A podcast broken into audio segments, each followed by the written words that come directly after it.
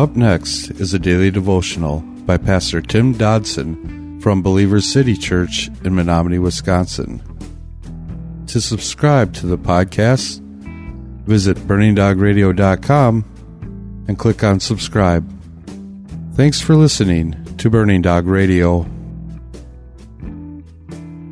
Paul the Apostle, having finally made it to Jerusalem, was promptly hit with trouble. At the hands of a mob, he had been arrested on trump up charges, and soon he found himself on the way to Rome.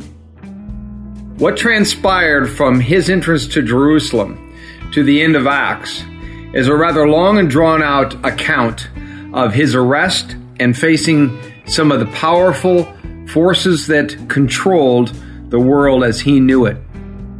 We're in chapter 25 today, and we're going to be picking it up in verse 1, where Paul, now going to deal with the governor Felix, the governor Festus, and finally, and ultimately, Caesar himself.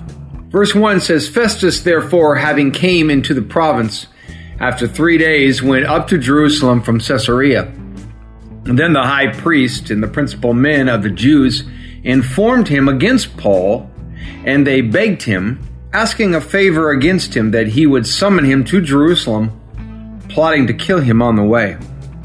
However, Festus answered that Paul should be kept in custody at Caesarea, and that he himself was about to depart shortly. Let them, therefore, he said, that are in power among you go down with me, and if there is anything wrong in the man, let them accuse him. When he had stayed among them for more than ten days, he went down to Caesarea, and on the next day he sat on the judgment seat and commanded Paul to be brought. Now, ultimately, Felix, who we discussed last time we were together, would be removed from his position because of some rather bad political moves on his part those moves came to pass through his efforts to defend his position and protect his power base. Now, in hindsight, one could easily see that perhaps Felix's time was, well, simply up. It appears he just sat on the pew, if we can put it that way, too long. And finally, God pulled the rug out from under him. You see, his lack of decision, as it is with us, was a decision, whether he totally understood that fact or not. Now, while Felix was an evil and immoral and fleshly individual, Festus, however, his replacement, was a different type of person.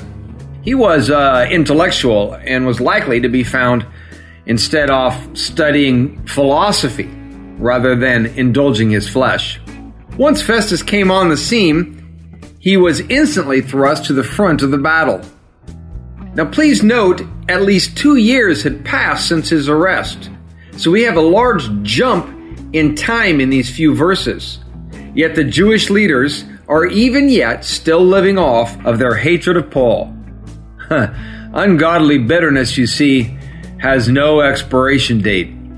This is truly a testimony of the desperate and naturally wicked state of mankind.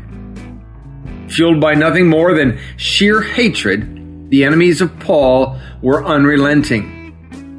They had nothing they could legitimately accuse him of, so they resorted to underhanded name calling and imaginary crimes. Now, I'm sure that for most of their lives, these religious leaders couldn't have even imagined being part of an actual murder. But unchecked bitterness and animosity has no limit as to where it will take you. Festus, however, was a rather shrewd politician, and he didn't turn Paul over to the Jews, but he did know how to properly schmooze with the powers that be. He knew how to straddle the middle. He knew, as the old line in the Godfather movie goes, how to keep your friends close and your enemies closer. Verse 7 says, When he came, the Jews who had come down from Jerusalem stood around him, bringing against him many and grievous charges which they could not prove. And while he said in his defense, Neither against the law of the Jews, nor against the temple, nor against Caesar have I sinned at all. But Festus, desiring to gain favor with the Jews, answered Paul and said, Are you willing to go to Jerusalem and be judged by me there concerning these things? But Paul said, I'm standing before Caesar's judgment seat where I ought to be tried. I have done no wrong to the Jews, as you know very well. For if I have done wrong and have committed anything worthy of death, I don't refuse to die. But if none of those things is true that they accuse me of, no one can give me up to them. I appeal to Caesar. Then Festus, when he had conferred with the council, answered, You have appealed to Caesar? To Caesar you shall go. Now, Festus herein seems to be acting out of self preservation. He was working the system in an effort to please the Jewish leaders while not acquiescing ultimate control of the situation. If he brought Paul back to Jerusalem, back to his home turf, he could move to ultimately place him in the hands of the Jews. John 12:43 sums it all up saying, quote, "They loved men's praise more than God's praise." End quote no doubt under the leading of the Holy Spirit, Paul counters this move now by appealing to Caesar. You see, it was the right of any Roman citizen to appeal his case before Caesar if the charge involved a capital offense. And once the appeal was made, nothing could stop it. That was a daily devotional by Pastor Tim Dodson from Believer City Church in Menominee, Wisconsin. For more information on Tim Dodson or Believers City Church, go to believerstogether.com.